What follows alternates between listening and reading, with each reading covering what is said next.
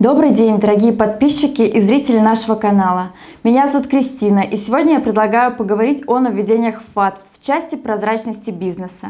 Обсудим значение вводимых мер и попробуем разобраться, как вести себя в новых реалиях, чтобы не понести потери, как сейчас, так и в будущем.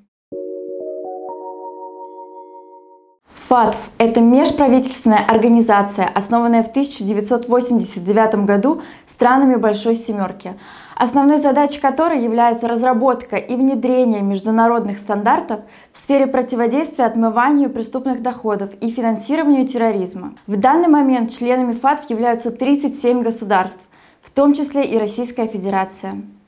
Отношения с ФАТФ чрезвычайно важны для нашей страны, особенно в условиях непрерывно нарастающего напряжения в международных отношениях.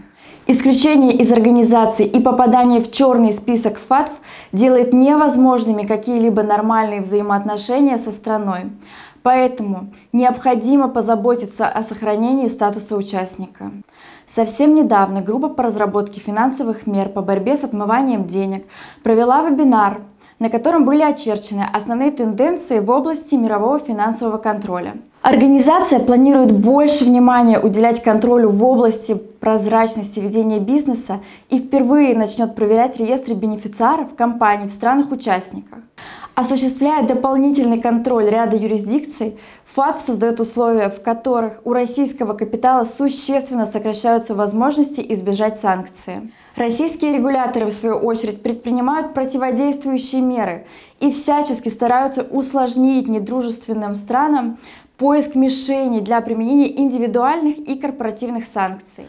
А именно, до конца текущего года правительство разрешает не раскрывать информацию о контролирующих лицах, правлении совете директоров, о финансовых показателях, информацию о выпуске ценных бумаг и иную информацию, подлежащую раскрытию. Однако возникает вопрос, Стоит ли вступать в конфронтацию с ФАТ? Оправдано ли применение таких мер по снижению санкционных рисков? Что если компания, воспользовавшись правом ограничить общедоступную информацию о себе, не столько уменьшила санкционный риск, сколько спровоцировала нежелательное внимание со стороны ФАТ?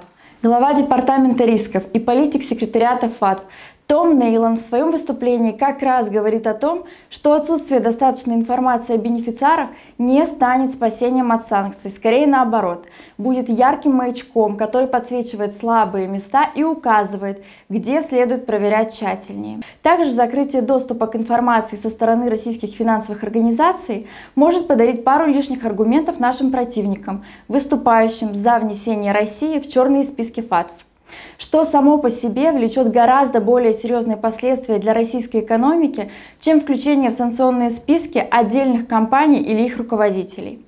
Такие тренды финансовой политики необходимо анализировать, чтобы адаптироваться к предполагаемым условиям, не усугубить своего положения и предугадать возможные последствия тех или иных действий.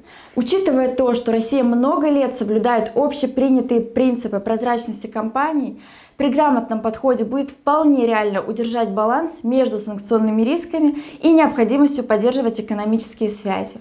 Если этот ролик был вам полезен, ставьте лайки и оставляйте комментарии. Еще больше полезной информации вы сможете найти в других наших роликах на сайте, а также обратившись к нашим специалистам за консультацией. Спасибо за просмотр. Пока!